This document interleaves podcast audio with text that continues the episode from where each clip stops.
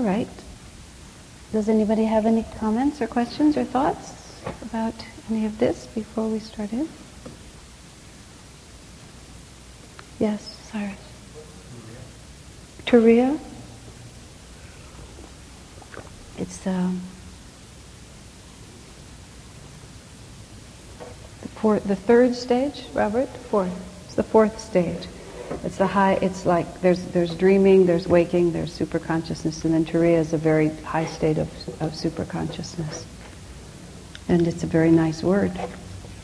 It just means as you progress, you go into these higher and higher states of awareness.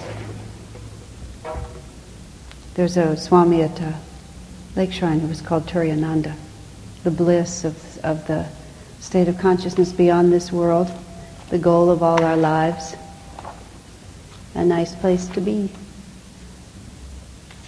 Okay, any other questions? It's a comma after it in the poem. States of deep turiya, comma, sleep. Sometimes people read it as turiya sleep, and then you can't figure out what in the world you're talking about. All right, we have this wonderful chapter about um, the sleepless saint that we're dealing with today. Um, we have the same theme of Yogananda's um, always trying to run away from the life he's living. I, I don't know what the higher purpose of it is, but the practical purpose for us is that shows that everybody gets restless and makes mistakes. And also that he should be seized with such a powerful delusion as to have the desire to leave his master. It's, um, uh, it's a very good example to us that life is not simple. Uh, the, as I've often talked about, the theme of this book all the way through is that the masters are really there to set us an example of what spiritual life is really like. And it's very important for us to take it as a real, real example. So here Yogananda, after all a lifetime of striving, meets his guru by miraculous means, manages to come to his ashram, and then early on, and he sort of says, my one excuse is that I hadn't been with him very long, just gets this same sort of recurring delusion in his mind that really what he ought to do is something other than what he's doing. And I've uh, noticed in all of us that we tend to have recurring delusions. You know, just sort of some persistent thought that if only a certain condition were fulfilled, then things would be better. And we'll, we'll come back to it again and again and again. It's often a good thing to begin to be aware in your life of what your particular recurring delusory patterns are. Because then when they come back, you'll just recognize them as your old friend or your old enemy instead of thinking that there's some new idea that's whose inspiration suddenly needs to be followed. Um, and Yogananda sets us a wonderful, Master sets us a wonderful example here in this running away from his own Master to go again to the Himalayas. I, I don't know, you know, to what extent this is just a lila, a divine play, or what, to what level Yogananda himself was just rebelling against the task that was laid before him. Because not only did he have to give his life to uplifting deluded humanity he was going to have to leave his India and go to this heathen country of the West and do the whole thing. And so it seems like Master wasn't going to give in until he'd given it a final try to see if he could get his Master's uh, blessing on it. Um, but uh, I loved what uh, Master, uh, Master says about Sri Yukteswar was silent on the point, and uh, Master conveniently took that silence for approval. And again, you sort of feel uh, Yogananda playing with us and playing with the states of mind that all of us are likely to have all the times through the years that I've known Swami Kriyananda. He often teases a lot, and he'll often tease about something that in other circumstances you might take seriously. So that you'll sort of practice making light of it, so when it rears its head as a serious delusion, you won't be quite so inclined.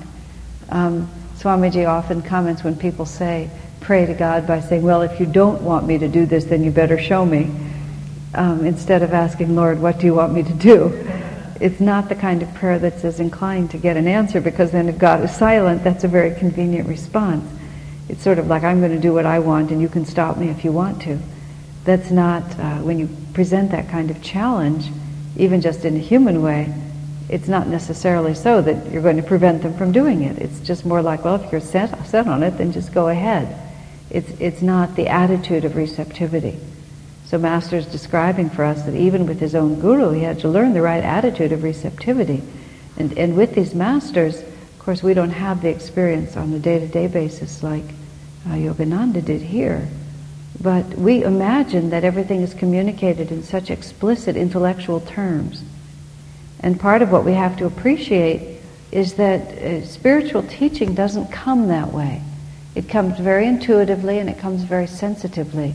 And even now, it's not as if, like, you know, Lord, tell me if you don't want me to do this. It has to be much more holding ourselves in a, a state of receptivity. And even silence doesn't necessarily mean that God is for it. We have to constantly be listening and be very receptive in, in the deepest part of ourselves. And of course, Master was, but he also shows us that he had to acquire that by making his own mistakes.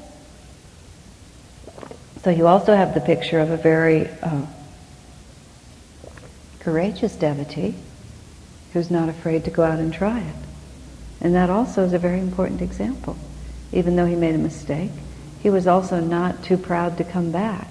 And I mentioned earlier in this class series that this interlude was actually a whole year, which is very startling when you think about it. And I don't know which phase of it he met Ram Gopal Muzumdar, and whether he went off to the Himalayas first or, and then came back and saw him, or whether it was really at the beginning. And you know what Master did. I never heard Swamiji say what Master did during all those years in the, all those months in the Himalayas. Certainly, he was capable of. Um, am I echoing in a strange way? It certainly sounds to me like I am. Okay. That. Uh, do I need to stand somewhere else? Pardon me. How about here? Is this better? Okay, do you mind? okay, because it makes, sounds weird to me too. Someday soon we're going to have all this shifted. I don't know if it'll just create a new set of problems, but at least we won't have the same old ones. when we get the light fixtures, we're going to get the um, machine that goes up to the ceiling again. And then we'll shift these ugly black speakers for smaller ones. So it'll all be fun. The light fixture should come soon. Light fixtures don't even look so awful in here now that everything else looks nice, but but the ones that we have are less medieval and more appropriate to the situation, you know, more elegant looking and less medieval. And then the black speakers go. Anyway, um, Yogananda on his way went to the shrine at Tarakeshwar. It's one of the few places whenever we would go to India for the first year, Swami Kriyananda would always ask if we went to Tarakeshwar. And so one year we finally did go. These shrines, you, you know, it's so, um, we're so inculcated in the West to equate holiness with materiality. And, and just, we, we think of everything being just like super established and it's always like, I remember when we went to Thailand on our first trip to India, we stopped in Bangkok we were on Thai Airways and they had us, we actually spent two nights in Bangkok on the way to India. And we went sightseeing and we went to see the famous golden Buddha. I mean, you know, an extraordinary gold, uh, gold covered Buddha. It's really quite something. It's just off a little street in this little pavilion. You know, in uh, Assisi you go and, and St. Francis's little tiny Portiuncula, the little chapel that he rebuilt, sits inside a humongous, huge basilica that was built all around it. So you walk, you know, for a mile across the polished marble to the little tiny little hut which is in the middle and then come out and you're just in this vast thing. I mean, that's sort of how we preserve things. So you think of a shrine as ancient as Tarakeshwar and you just, that's all the images you have. And it's always shocking in India that it's always just about spirit, that they don't honor spirit by creating a huge physical thing around it in fact, they understand that that's not the same thing. It's antithetical. So we went to Tarakeshwar, and uh, it's a little um, sort of a pavilion, mostly outdoor, right on the river. Um, the floor was totally wet and a mess because people would bathe in the river and uh, you know take take a holy dip. They'd come up the stairs. They would be right in the uh, area.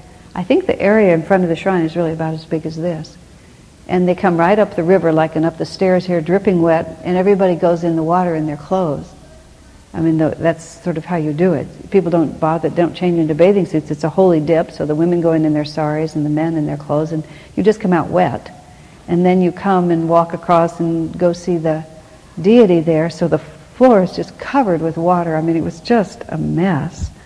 And as someone said, when, when everything is really messy in India, you always want to know what it's messy with. it took us a while to appreciate it was just river water. We actually also accidentally went on a holiday, which we didn't intend to do and we would never do again, and it was shoulder to shoulder. And I mean like shoulder to shoulder. I don't mean like you're standing close, I mean you're shoulder to shoulder. just totally crowded in. And uh, th- then all the devotees would come, and then there was a, a little gateway which they didn't let the non-Hindus go through. And the non-Hindus could go through, and then there was a room, um, you know, about a quarter the size of this, and you'd walk around, and right in the center was, and you could, you, we could look in and see it. We just couldn't go all the way in because we would pollute it. Um, there was just a big rock, just exactly what Yogananda talks about, a big black stone. And there was a whole miraculous story about where the stone had been found, and I can't remember all the details of it now but everyone had recognized, and they treated that stone as if it were a living thing. They would feed it, they would bathe it, they would change its clothes, they would give it an afternoon rest. There was a whole industry of the pujaris there who dealt with this stone, and people would just go in and, and uh, to it, and we would sort of stand at the gate and look at them doing it. Um, and it was, uh, and then across from it was a bigger pavilion where people would go as Yogananda describes, uh, for healings, because it was a healing shrine. And in that pavilion, which was maybe three times the size of this stage, it was just open-sided with the top. There were just lots of people sitting and lying around, either because they were sick or because, like he describes, his aunt, uh, you know, did a seven-day complete fast. Just sort of went into that pavilion and was just there to pray for. Um, whatever, whatever he, you know, whatever, whatever you might need. So you sort of, there was this very, uh, the word I want to use is you felt a lot of an aura around all the people who were in that pavilion because all of them were concentrated on something. You felt like you didn't want to intrude in the energy that was there. And here is this scene of people just all crowded up against each other and all wet and um, it was a bit disconcerting to most of the Americans, and so when the opportunity came for most of them to go home, everybody, almost everybody did. But as it happened, their departure coincided exactly with the departure of almost all the rest of the pilgrims. And so the few of us, Rick, were you on that trip? No. So the few of us who were there um, stayed. And as soon as it sort of like it calmed down a little bit, this extraordinary feeling of divine power just came over us. So it was just it was just a remarkable moment, especially all the more so because it was just nothing, absolutely nothing that the Western mind could grab a hold of to make you say that this is a powerful place. Even so, I mean, they're so tamasic in so many ways.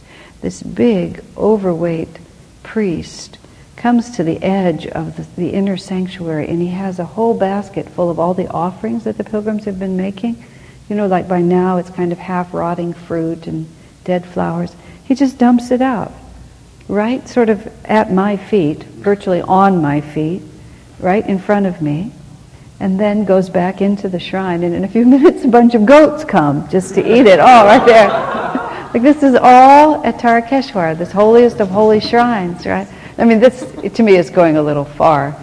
Master himself talked about the cleanliness of the Westerners is something that Indians can learn from.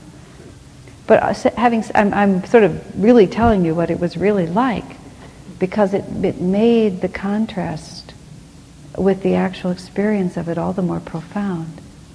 That, that there could be so much spiritual power in something that had no, no form that we're used to at all. And even the deity itself was just a rock. So you can see in, in the story of Yogananda when he goes there and, and going to that place, which has been revered for um, who knows, centuries at least, if not thousands of years. I don't know how old the shrine is. You know, everybody just understands. And also how Yogananda describes how the Indian consciousness is able to cognize that this spherical stone is a divine symbol. Whereas eh, for, for the Westerners, it's just a rock. You just don't know how to get your mind around the fact that it's a divinely inspired stone.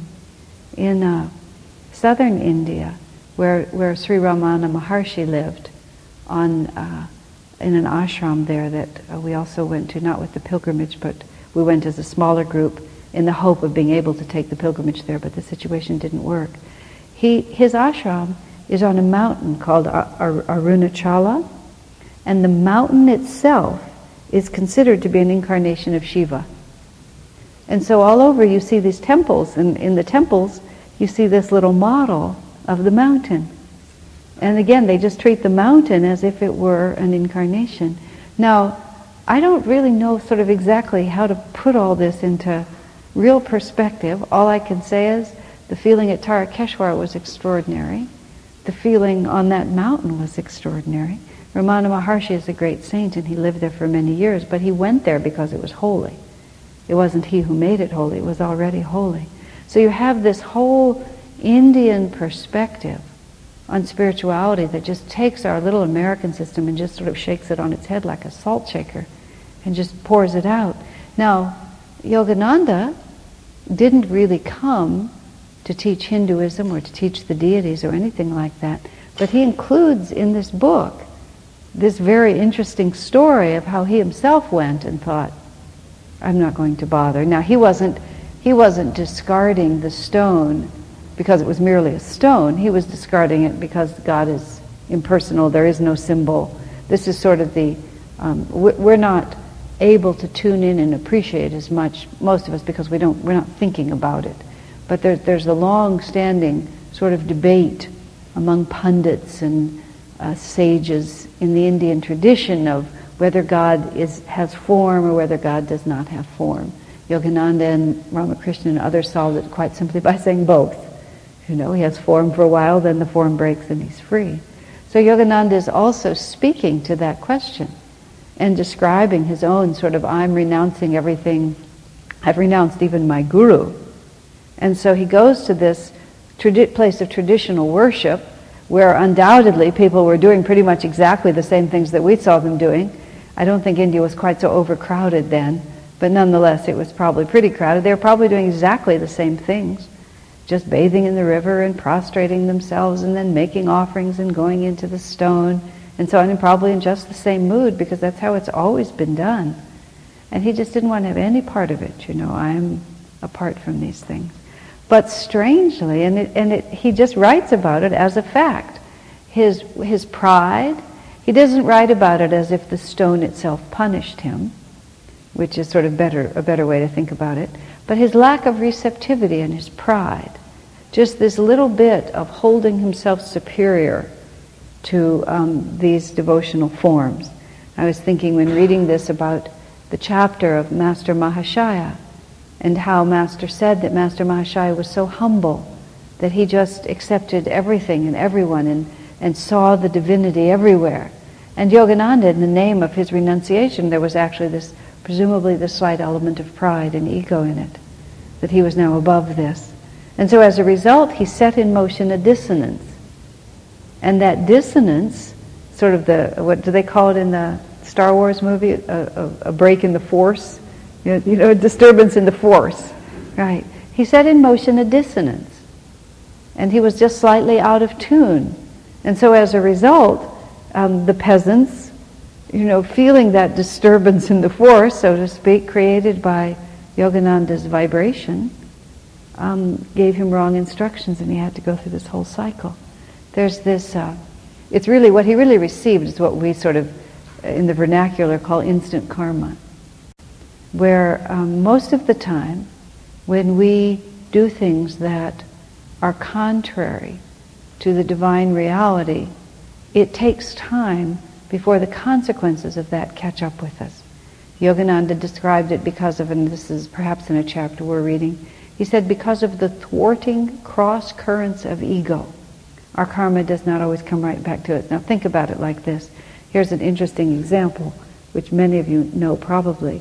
Yogananda said that Hitler is actually reincarnated as Prince Charles at this point. If you didn't know that, you can sort of adjust to it for a few minutes and I'll drink tea.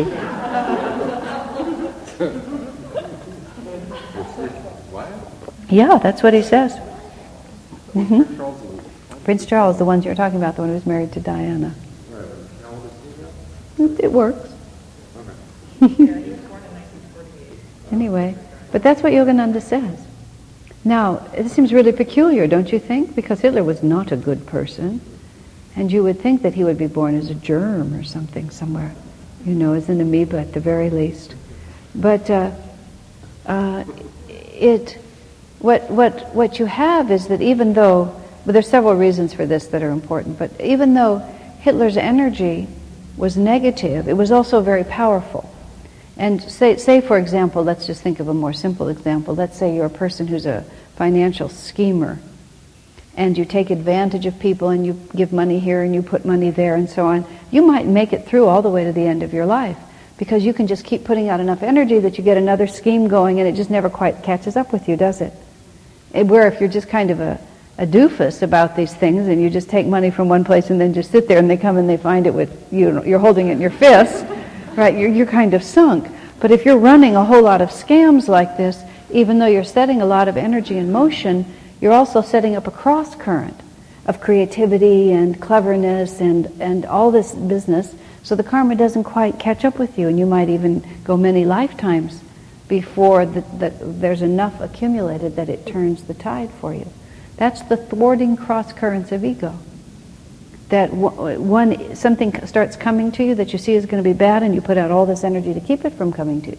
Oh the consequences of my nefarious activity are going to cause me to become impoverished but instead i'm going to run another scheme. I'm going to just keep pushing out and so that energy won't quite hit me. Or i'm going to defend myself i'm going to justify myself whatever it might be. So in the hitler charles scheme which i didn't really mean to spring on you because it's such a thing in itself you know, there's just there was just a lot of magnetic energy, a lot of force going on, a lot of determination. He hadn't given up when he died, even though he committed suicide. In fact, what uh, he gets to preside, you see how, in many ways, how much more subtle it is, because Prince Charles is there. Of course, you know, Hitler tried so hard to conquer England and completely failed. So Charles gets to have the, you know, Hitler's desire to be the ruler of England, Charles gets to have it, but not really. He's just, you know, really close to power and essentially has none. And more than that, England, he's watching England fall apart. So he finally gets to be in charge of it, but it's not that much to be in charge of anymore, right? And he never really gets to do anything except just kind of hang out. Far more um, exquisitely torturing, you know, to the soul than it would be uh, to, to not even be close to it. Do you understand? But it's also the thwarting cross currents of his own determination and energy keep him just a little bit ahead of, of what uh, would come, come to him later. Does that make sense? It's a hard one, I admit it. Also, the other side of it is that Yogananda said Hitler was not really personally responsible for what happened. He, in fact, when Yogananda was coming back from India in 1935, he tried to see Hitler. He tried to meet with him because as he, he said that the direction of Hitler's energy was not yet determined, whether it was going to be for evil or for good. He was just powerful and he was very in tune psychically and uh, expanded in his awareness, and it wasn't clear which side he was going to play. And Yogananda tried to see him but was not successful. I don't know any more details than that. But, but Master said that uh, Hitler was not uh, personally responsible for all that happened. He was an instrument of the karma of many people.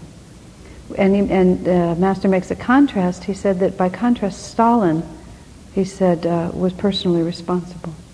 And he said Stalin was much worse. In the West, we don't know about him as much because he was supposed to be our ally. He said Stalin was, he said it's precisely, Hitler was a Boy Scout compared to Stalin. Stalin. And that Stalin would have, did he say 100,000 lifetimes? Of intense suffering for what he created. But Hitler just played it out for the destiny of many. He didn't cause it as much. It's fascinating how it all works, isn't it? I mean, I don't, I can't answer it more than that. It just makes your mind sort of boggle. It also, just knowing that little fact about Prince Charles, also helps you not to get sucked into the fact that we don't really know anything about these people. The mere fact that you can read about them in the Sunday Times doesn't really tell you anything about what people are like. And we don't want to sort of act as if we know them or have opinions when we really don't have any knowledge of them. We don't know who they are inside. So, um, what happened with Yogananda, by contrast, that was a long uh, diversion, is the simple fact that for him there are no, no thwarting cross currents. You know, it's, it's not as if he's running a whole determined effort to, to maintain his delusions. And it's very important because we have lots of delusions, and whether we, because having your karma come right back to you is enormous good karma. Because if you make the mistake and it comes back to you immediately, then there's no long interlude in which you can forget the cause. And there's no long interlude in which you can sort of build up all this energy with your wrong thoughts. You just make the error and it comes right back to you. So, so Master tells the story, he was disrespectful to the divine. He broke divine law. And then divine law tortured him. and then he became informed and so he went back to compensate so it wouldn't happen again. So often in our lives, when things start coming to us that are the direct results of our own actions, the more we cannot put up thwarting cross currents of ego, the more, more quickly and completely we can learn the karmic lessons and get free of it. It's a very a wonderful phrase to keep in front of you. And just watch when someone justifiably accuses you of something you've actually done. see if your first impulse is to see if you can thwart the karma. Or if your first impulse is to say, welcome. I'm glad you're here. Better now than later. You know, it's a much better philosophy. Okay.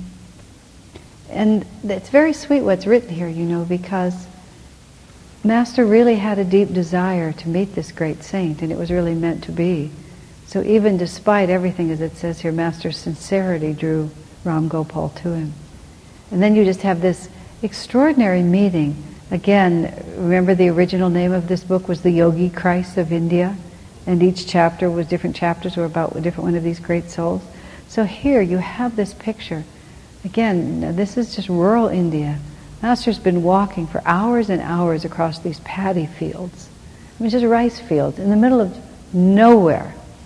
And this great saint just strolls out and meets him with this extraordinary consciousness, and then he takes him back to a little bamboo hut. And, and uh, you know, we're, we're talking nothing. You know, we're not just we're not just talking about a suburb or something like that. We're talking nothing, because in the, the, the more advanced we are, the less we need of anything. I remember when I was first contemplating the concept of the yugas, and I was thinking about how people dispute, you know, that there could have been high, very high ages because they assume the higher the age, the more dynamic the physical evidence will be. You know, we just, because we're in such a low age and such a material age, we figure the more advanced you are, the more stuff you're going to have, and the more great that stuff is going to be, and the more enduring that stuff is going to be. But if you think, for example, of the American Indians, who by the time the white settlers arrived, by their own tradition, they were a dying people at the last, you know, at the last degenerate end of the great periods that they themselves had known. They had appeared to have been a continuous civilization from a much higher age, because all of the tribes have traditions of when they really were in their flowering period, and this is just the last of it. And also, we can see self-evidently because they were obliterated. I mean, it was over. They were people whose time was over.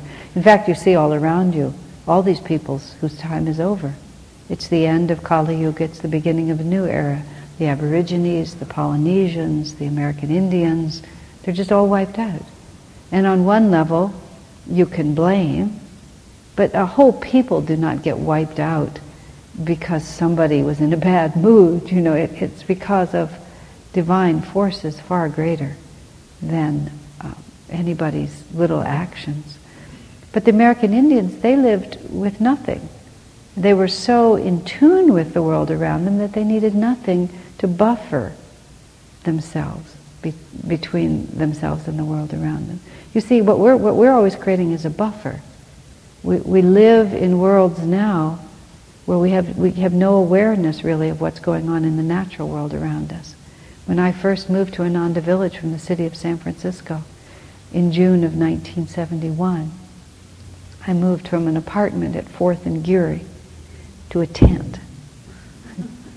I'd never even camped before in my life, and I was in a tent. It took me about one day to adjust. I felt so perfectly content there. And the tent, the tent had uh, two big uh, windows. So it was really an indoor-outdoor tent. And things were more or less populated, so it was just fine to be that open. And, but there was just such a sense of being in the world. And I, I discovered the moon. I discovered there were phases of the moon. I discovered that sometimes it was light and sometimes it was dark. I mean, you don't know that here, unless you happen to glance up and you'll see it. But you won't know that sometimes it's light and sometimes it's dark, unless you walk around in places where there is no other light to show you. And you just sort of get so that you don't need all this buffer between the world around you and what's happening now. Now that's the state of real advancement because you're just in harmony with all of creation in the stories of in the cycle of the of the castes as the measurement of of individual soul evolution as to where your pain comes from and how you try to solve it in the kshatriya level where most of us find ourselves at least a good deal of the time is the level in which we recognize it's not happening from outside it's how we react and the goal is to discipline ourselves to solve our suffering. But the Brahman level, which is the highest level, there's no suffering. Because if everything happens by the will of God, what is there to resist? Right? It's just such a simple question. In order for there to be tension, there has to be two points of view. If there's only one point of view, if your consciousness is united with the infinite, where, why do you suffer? How could you suffer? What would suffer? Right? And so it is in this, uh, coming back to where we are, Yogananda finds this fantastic, advanced soul who just lives in this little hut and meditates. Because that's all that God asks him to do. Now we have to appreciate also that meditation by one on that level is a great service to the world. That it's the high altar of inner communion. We, we mustn't get confused. Every week in the Festival of Light we say that Jesus asked uh, Babaji asked, Jesus asked Babaji to send someone to the West to, re, to, to revitalize the true teachings of Christianity because they've forgotten, Jesus says. They still have uh, on the lower altar of good works, but the noble taper of inner communion burns low and is ill attended. Now it's just a very simple statement that yes, it's no, no harm in helping your neighbor, but the real way and the only way to really help your neighbor is to uplift his consciousness. I mean, everything is about consciousness. Every time you have a difficulty in your life, every time you suffer, every time anything goes incorrectly, if you really think about it, it's just about your consciousness. And what ends your suffering? Invariably because your consciousness changes. Maybe your consciousness changes because circumstances change and that makes allows you to change your consciousness. But what really makes the difference is that the space inside your head vibrates differently, correct? And as long as the space inside your head is vibrating a certain way, you have a certain experience. As soon as it shifts, you're different. Now, if we really want to help one another, what would really help one another the best is to help each other lift that space inside your head. I mean, we may be hungry again tomorrow, and we may be oppressed by tyrants. Any number of things could happen. But if the space inside our heads is is what we need it to be. And, and what influences that? Well, thoughts are universal. There are these great forces moving across this plane of consciousness that we tune into. And those forces are projected by great saints, and especially by great saints of a particular line of teaching. That's what uh, Yogananda is always saying to us. The masters of this line are projecting the vibration of this path and great saints related to this line, like Swami Kriyananda, for example, or, or others, Rajarsi when he was alive, or Gyanamata, or even from the other side, they're doing it. So when Ram Gopal meditates profoundly, and because he's meditating true, now if you're meditating in a false sense, you're just uh, self-aggrandizement, you're just building the ego. But a true meditator meditates as a service, meditates in surrender. In just the same way that you know, we would serve in an external way for hours and hours. True meditators meditate as a service to the world. So Ram Gopal never has to go anywhere. He just sits in that little hut meditating hours and hours a day, and through him runs this great current which goes across like a wave over the planet. And, and people who have the capacity to be uplifted suddenly feel this sense of upliftment. You don't know why. Grace descending, grace comes through instrument. Master would say about Rajarsi Janakananda, the story is told of him walking on in Encinitas with one of his, uh, Master was with one of the other disciples, and Rajarsi was sitting nearby on the bluff, meditating very deeply. Master said, Shh, be very quiet. And he made them be very, very quiet as they walked by. He said, We mustn't disturb him. He, then Master said, You have no idea the blessings that come to this work and to the world because such a one meditates so deeply. So it's, it's very important, and I'm spending a lot of time on this because we're so turned around in our own thinking in the West that we just really need to go very, very deeply into the fact that Ram Gopal looked like nothing unless you were sensitive and could see that he was everything. And oh, the discipline, of course, that he describes 20 years doing this, 20 hours a day doing that. It's not the karma that we have. And it's not really the, the, the uh, style that's been given to us but Master wants us to understand that that's what it's about. He doesn't want us to think that our little five minutes in the morning or 15 minutes at night is really the sum total of what's possible. You know, that there really is this picture of freedom and complete commitment that we can at least um, play with in the corner of our mind and imagine what it must be like. And there's also just such sweetness about Ram Gopal just sort of teasing Yogananda. Well, so you run away from your master, huh? You know. And then, uh, but he gives him this glorious experience of meditating and seeing the light and uh, being uplifted in his presence and hours sitting together. It's just such a such a picture of life, not at all what we think of, is it? Very, very beautiful. And then Ram Gopal blesses him and takes away from him this, uh, this physical pain he's been suffering all this time. Just such a um,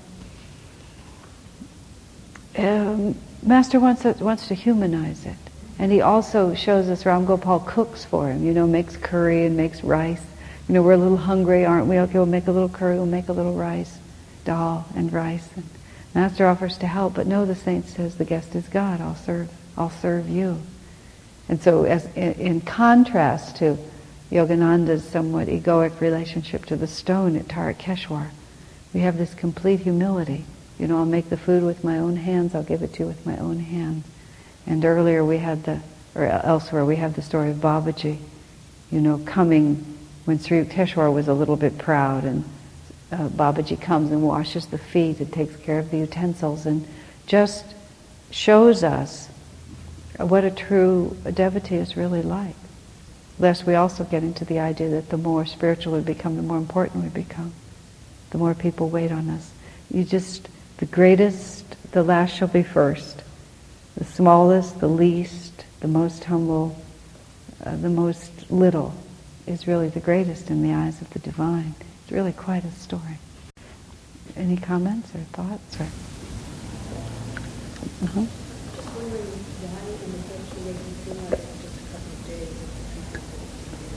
It's a very good question. I have no answer for it.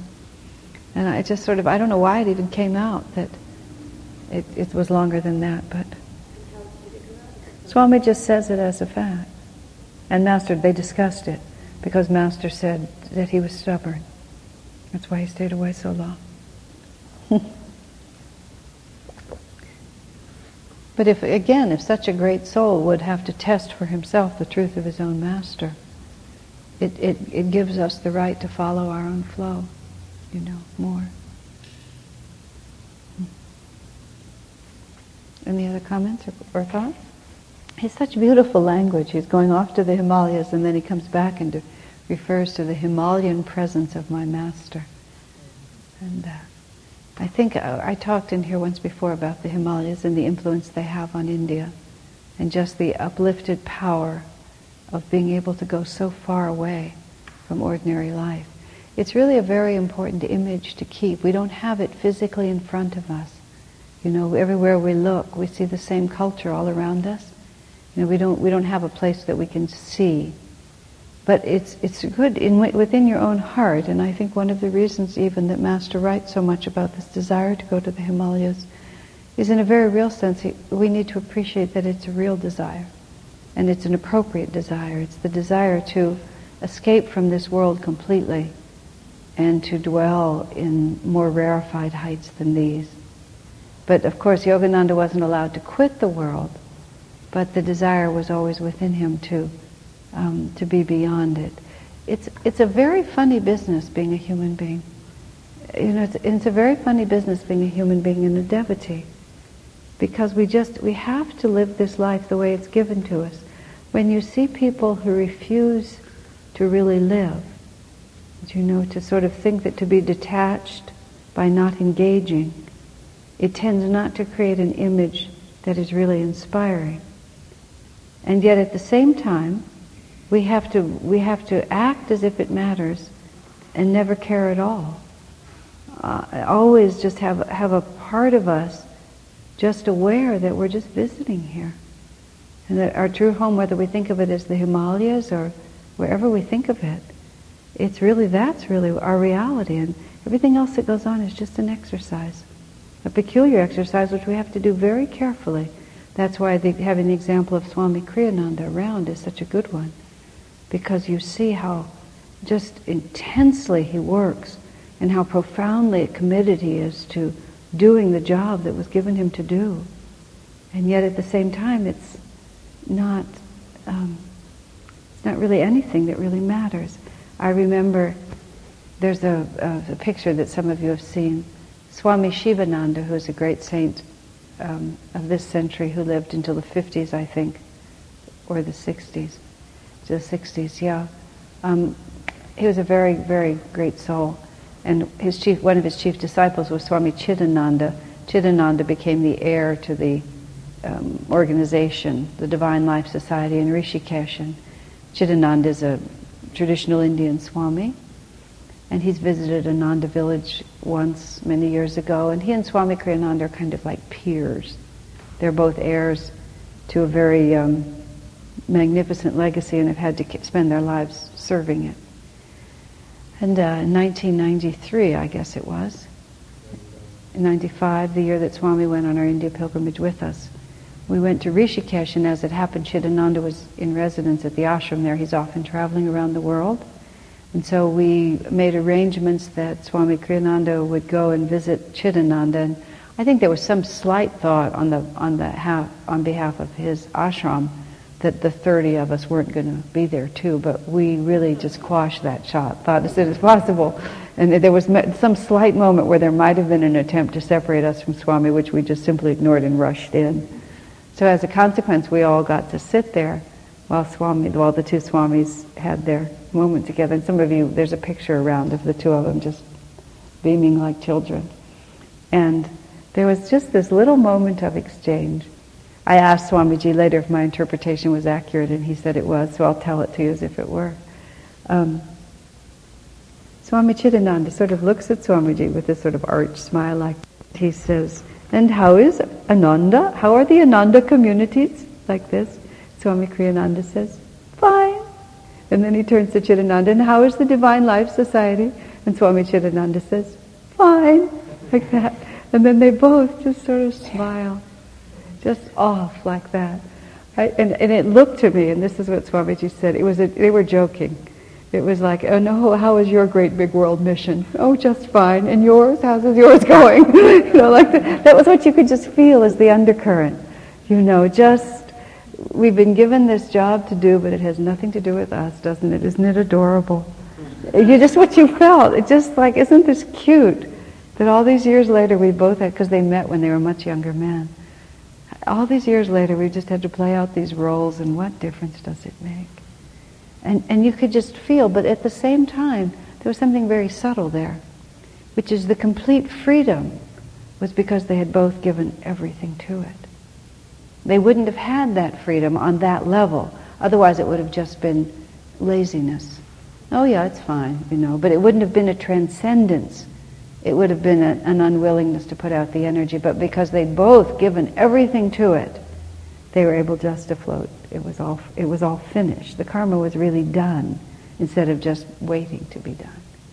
And so with Ram Gopal, I mean, he didn't do anything except meditate. He went to this cave for this long, and this cave for this long, and this cave for this long. But having just done all that, having devoted himself entirely to it, he was just floating above it all. But then you have that peculiar thing which is echoed also in the next chapter, which is, which is Master asked Ram Gopal, would you give me the vision of God? And Ram Gopal said, I was just contemplating whether or not I've pleased my beloved or not. There's just this exceeding humility that sets in, which is so the opposite of people who pretend to be spiritual. You know, people who pretend to be spiritual, who are sort of acting the part and wanting you to know, is so different than the ones that really are. Swamiji tells us the story of a uh, Swami Rama, Ramdas, not the American Ramdas, but another Ramdas, Papa Ramdas they call him, from India. And he came to visit SRF at one point, and Swamiji had never met him. And he was, the elevator opened, and, and uh, Swami Ramdas was there, and there, he had a couple of uh, associates with him. And Swamiji saw, you know, very impressive looking Swami, sort of stalwart and strong, and sort of just like almost automatically at first thought that, well, this must be the, the guest of honor. And then as soon as, as that Swami saw that Kriyananda was relating to him like that, well, he immediately sort of turned and directed the energy. And there was this little, toothless, tubby, bald, sort of guy there, you know. But he was really the saint. Because it just, everything was gone. That's just who he was. He was all Ram. His books, in, in, in the vision of God, in quest of God, the, the world is God, they're just incredible stories. Uh, of that just complete surrender, who cares, right? Now, I'll just say one more time and then I'll take a break. We can't have that outward style. But that should not prevent us from one second for having that inward reality. And we should be feel at all times that we could just retire to a bamboo hut. You know. When I was living as a monastic and I thought my life I thought we were just going to stay at Ananda village in the in the woods forever. I used to imagine having the older I got I'd have less and less and less and less. And it was so much fun because it was just the opposite picture, you know, the normal picture of, of acquisition. By the time you retire, you have your retirement home and you have your have this and your that and you have all this stuff, you know. Instead, it was just like such a wonderful thought that the older I got, I would have less and less. And that's really just a, a beautiful way to think. Why would we want more? The more we have of divine consciousness, we should need less and less of everything else. All right, let's take a few minutes break and then we'll go on to the next chapter. For thoughts about anything before we go forward? Mm-hmm. We're for it? But can we take it? That is the question. Yes, John. Which one? Oh, just excuse me. Uh huh. That's uh, uh, Yogi Ramaiah, who was a disciple of Ramana Maharshi that his his demeanor was similar to Ram Gopal Muzumdar. That's who you were thinking, probably. I had the same thoughts going in my mind. Swamiji tells the story in the path of meeting Swami Ramaiah in India, who was a, a, a yogi that, that Yogananda also met when he went to India, who, who was, a, uh, I think, a fully realized soul. Swamiji says there's a beautiful picture of uh, Paramahansa Yogananda and Yogi Ramaiah meeting each other and just this beautiful exchange of divine consciousness, but it's a picture that SRF just keeps in their vault. So we don't have it. yes, Tom? I wanted to say that um, I find descriptions of the cosmic consciousness um, accessible and believable. Yeah, isn't it so? And it makes me feel like I can get that. Uh-huh. Yeah. Really makes God personal, yeah. real, possible. Yeah. You know, the the concept of cosmic consciousness is really the defining reality of this path. Sometimes we call it self-realization or samadhi, but it's what um, a, a, a, rabbi came to me once many years ago. I don't know if he's still in the area, but he had a, a synagogue a little bit south of here. And, you know, he sort of like had to talk to someone. A lot of clergy people uh, may be part of uh, a denomination, but they don't necessarily have satsang like we do. I mean, we belong to the local Palo Alto Ministers Association, and we go on a regular basis. But you know, David and I are out of the country so much, especially in the last couple of years since Swami's been in Italy. We were gone three months last year. We're going to go to India again now. They all sort of look at us like, how can you leave so much? Because most of them are essentially a solitary minister, maybe with an assistant, and they just can't walk away from their churches as, and not that we can walk away easily, but they can't walk away at all. But we can walk away fairly easily because we have such a wonderful, um, so much depth. But so many um, clergy people just don't have anybody. They go to their conventions, but that's just, it's not the same spiritual family. So this man um, was a very peculiar experience. Very nice man. Um, needed to talk to someone because he was having a crisis because he went to his own Sunday school and the children asked him to tell him, tell them what it was to be a Jew. And he really didn't quite know what to say, right? When he had to really like simplify it down for children and put it down to a few words, he just didn't know what to say. There's been a joke going around on the internet about a, a very uh, secular atheistic Jew who lived in some city and uh, the best school around happened to be Trinity School and of course, it was Catholic in its origin, but it was pretty secular and it was the best school around, so he his, sent his kid to the school. And after a few months, the kid came home and said, Hey, Dad, I just figured out that God is Trinity, Father, Son, and Holy Ghost. And the Jewish father got real upset. He grabbed his son by the shoulders and he said, Look, he said, God is only one, and remember, we don't believe in him.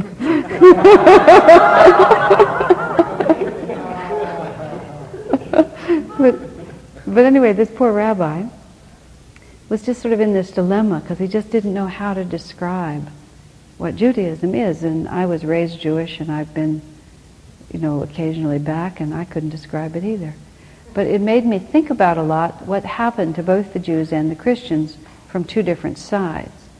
The Christians had Jesus, of course, and Jesus is a self-realized master and he really came to teach people Kriya, or something very similar to it, is how Yogananda describes it, and how to do as St. Paul did, you know, to go breathless, to die to this world. I mean, Jesus was a very was very practical, and it was very oriented toward the individual. He he was against the establishment and this whole big system that was set up, and it was all about you.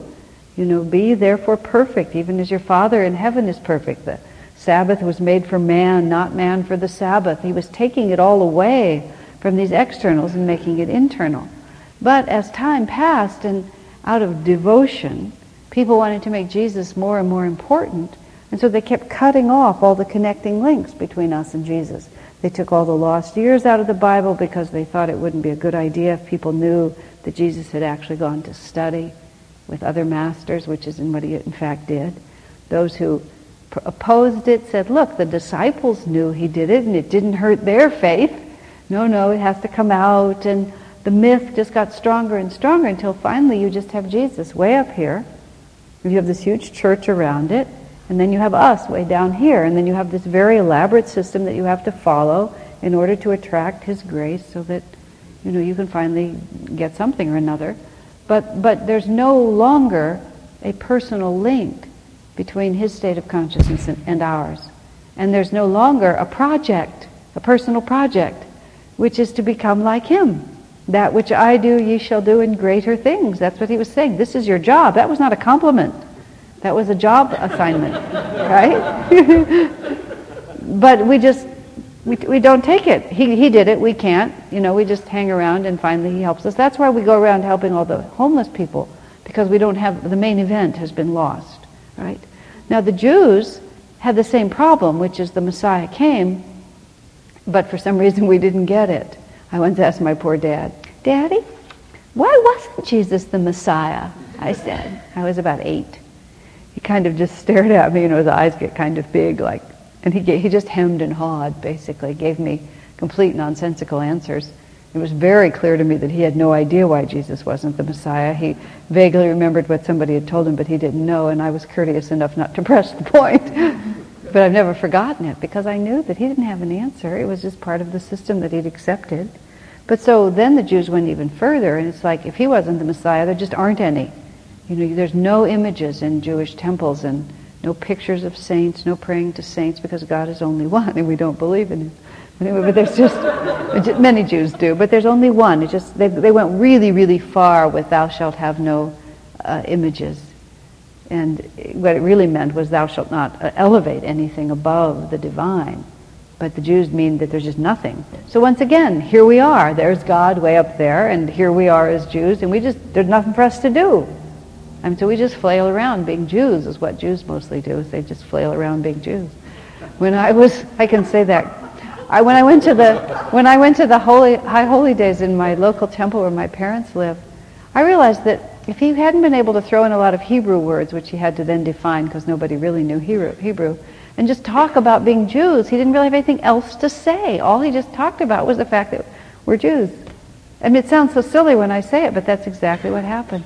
I was so frustrated because the prayer book was really good. I wanted, at one point, I just felt like why don't you just give me the microphone just for 10 minutes? I'll get the attention of this congregation. but he just, it wasn't really appropriate.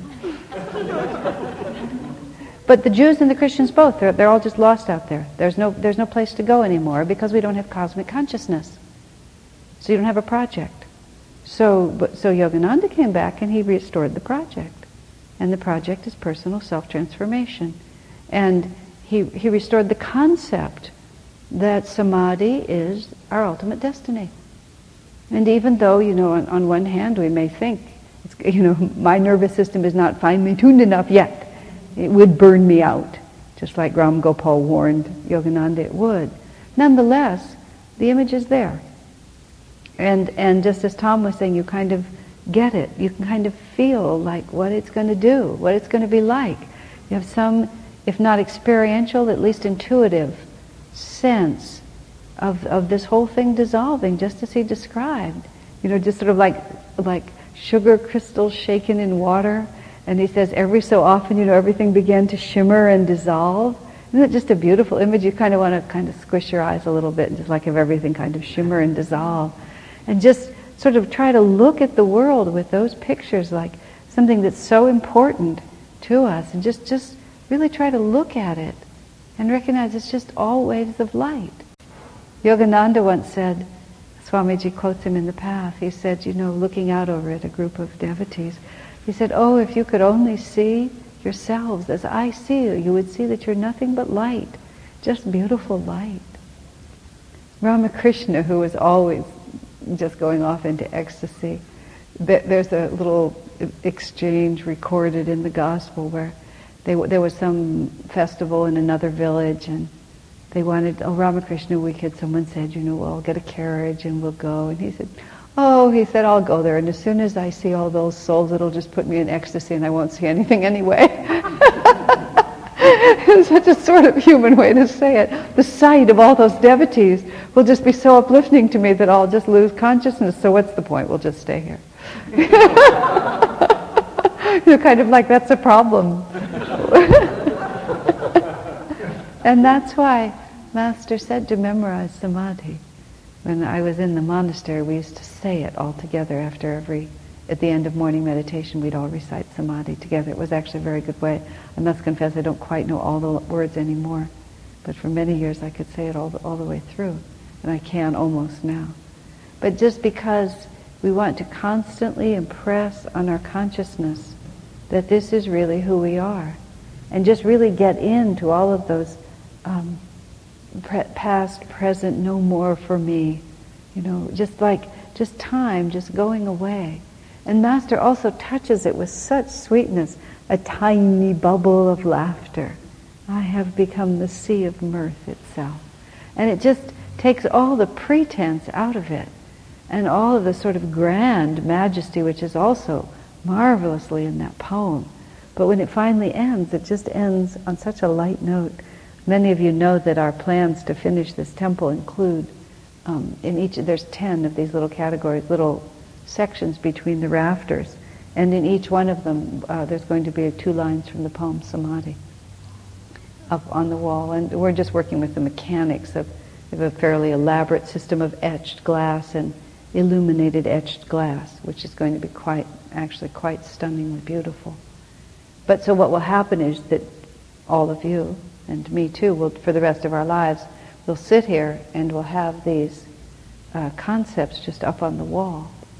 You know, and it's a very, it's, we, have often, we, we, we want to create as many ways as possible to remind ourselves and to anyone who walks in here that something is happening in this space that's not happening in other places. And we had thought of putting words on the wall, and then Swamiji suggested we use the poem Samadhi. And just to finish the thought, we'll put a little folder the, on the back wall with the whole poem and a little plaque that just says, you know, Yogananda recommended that we memorize this and say it every day, and then people can take the little thing and. But we'll just sit here and we'll see by thirsty, by deeper, longer, thirsty, guru-given meditation comes this celestial samadhi. And so for the rest of our spiritual lives in this area, you we'll be able to look up on the wall and just see that. You can contemplate each one of those words, deeper, longer, thirsty, but then it says guru-given meditation. So at the end, after all of that thought of self-effort, then all of a sudden we realize, but it's just the grace of the Guru that the whole thing comes. And the subtlety of words like that. I was reading um, Whispers from Eternity, the original editions, not the 1980 something, 1989, or actually the eighth edition that SRF puts out. In 1981, they published what they call the first edition. And they also publish a horrible edited edition, which we don't sell, so don't worry about it. But in the original editions, Yogananda wrote this whole instructions to the reader about how to use the poems in Whispers from Eternity. It's just so beautiful. And he's so colorful in his images. And he said, words are like a drunken, mute person who cannot express to you what's made them intoxicated, but can only sort of gesture a little bit. Isn't that a colorful image? He says that's what words are like. He said, so the words of these prayer demands, which is what he calls the poems and whispers from eternity, which he said were given to him by God, he said are intoxicated with divine bliss, but they can only hint at it. And so you have to really um, uh, meditate on them deeply.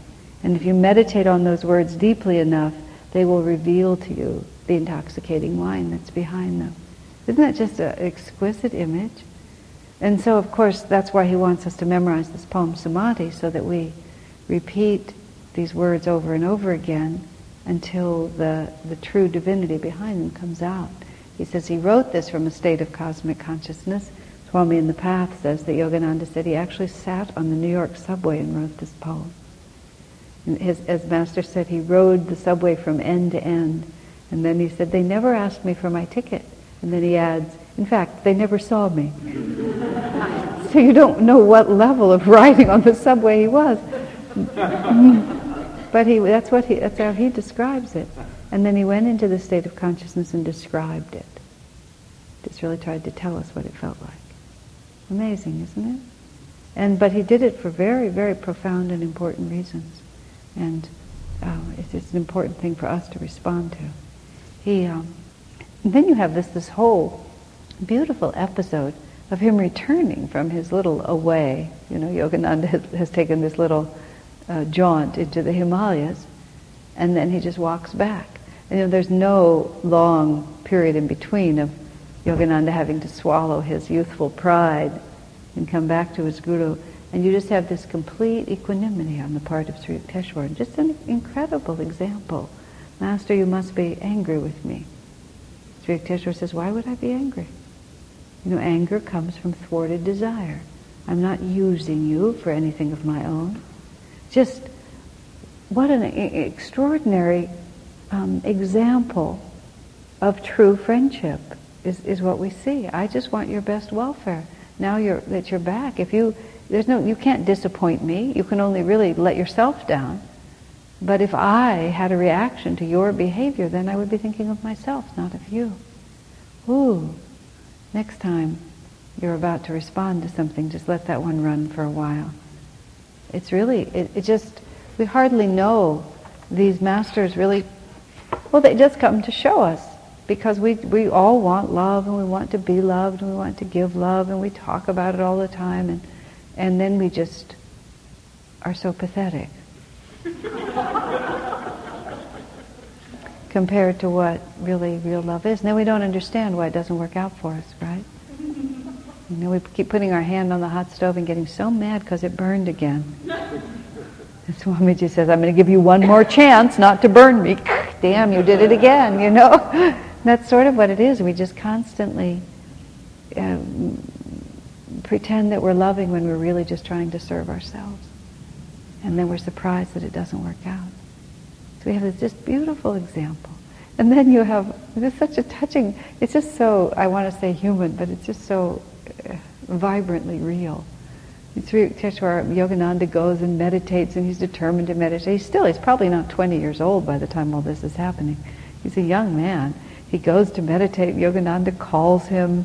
He doesn't want to answer. You know that I'm meditating. I'm meditating, sir. Sri Yukteswar says, I know how you're meditating. Poor boy, he says, poor boy.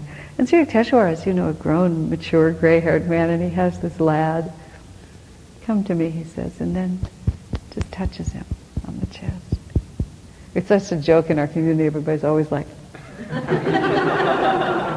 just like looking for someone. People will say they'll kind of like stand in front of Swami, just in the hope something will happen. Yukteswar touches him on the chest because it's in the heart, the heart, the center of the Imperium. You know, it's this intuitive perception. Here, I don't understand, but that's how he describes it. Then all of a sudden, everything opens up. The breath goes out of his body. Yogananda describes the twin forces of breath and thought that just keep this thing going all the time, keep it vibrating. And only when breath and thought become absolutely still does all the vibration stop.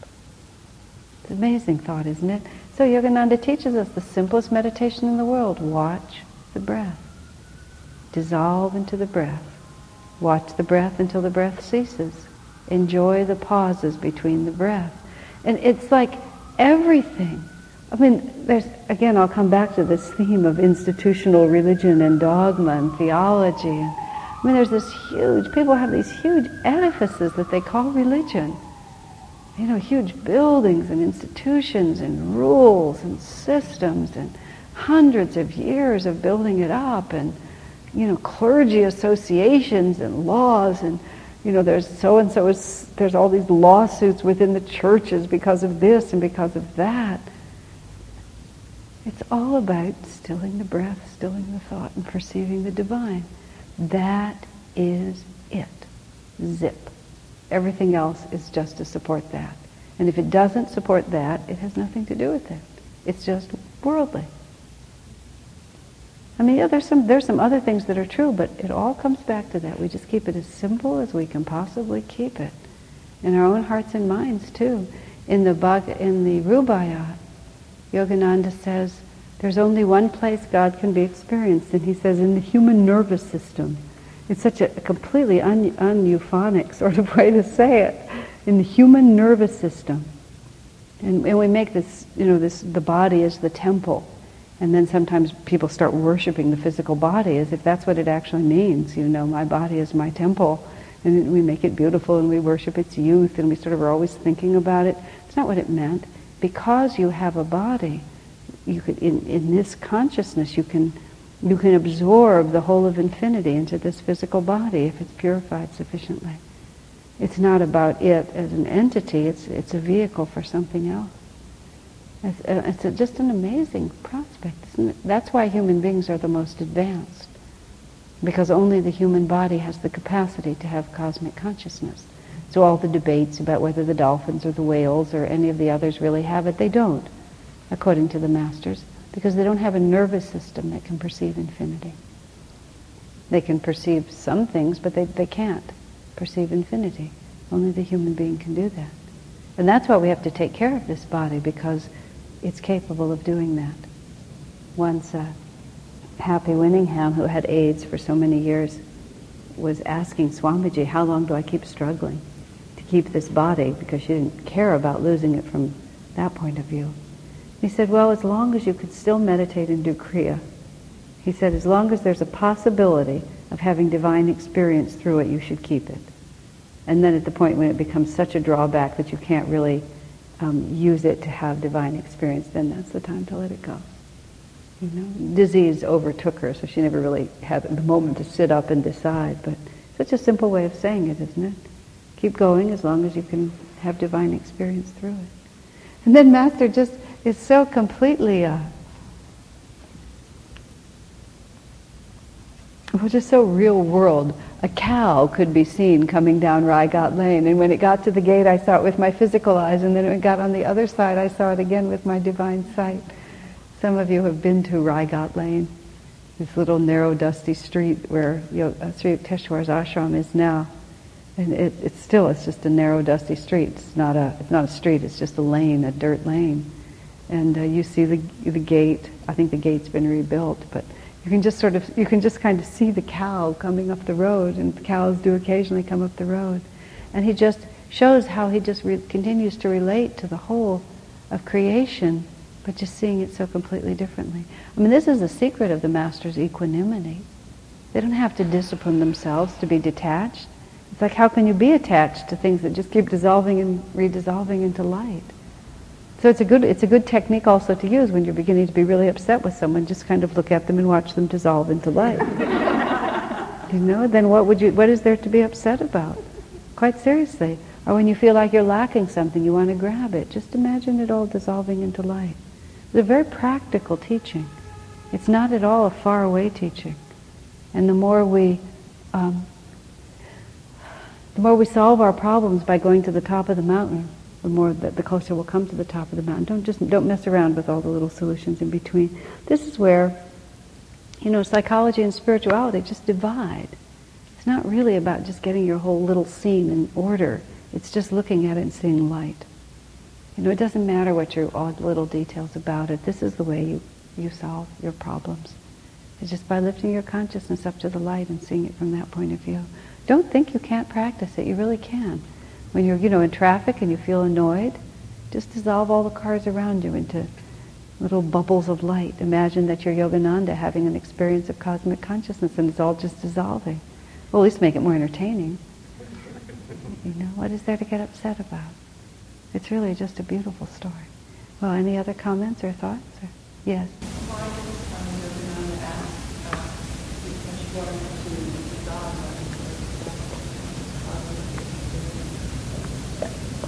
Isn't that weird?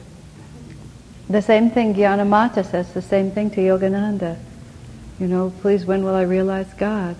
And Yogananda says, you already have. I cannot understand it. I can play with words.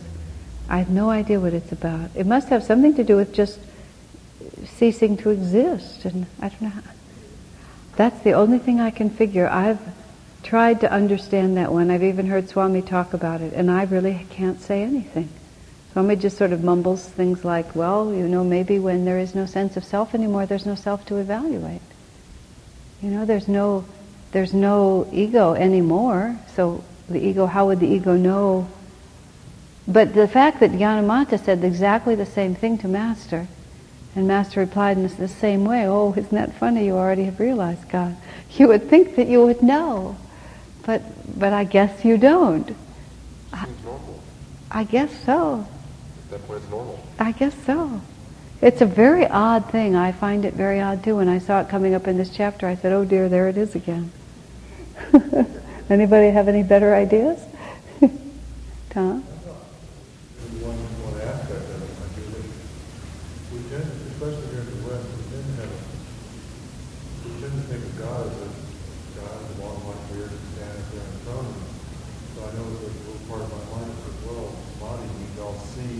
That.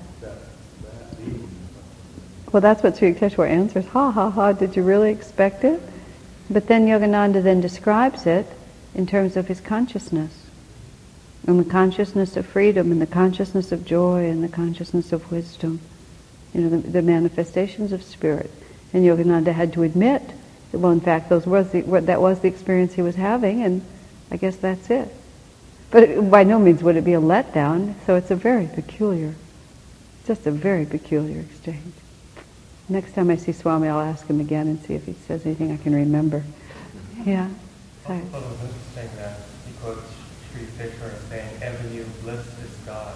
Yeah. God is new bliss. Yes. It's just a poetical way of saying the same thing, although there's some distinction perhaps, but God is more than new bliss. Well, I think that God is more than ever new bliss because there's the eight manifestations of spirit. But ever new bliss is definitely one of them. So if you're experiencing ever new bliss, think about the phrase ever new bliss. You know, every moment it's fresh, ever new bliss. That's pretty impressive. And if you're in that state, then you're in a state of divine consciousness. Fun, huh? Okay, any other insoluble questions? All right. Thank you very much. We skip next week. And then on the, tw- the 28th, we do 22 and 26. Ooh, the science of Kriya Yoga and the heart of a stone image. Visiting Divine Mother there? I don't know.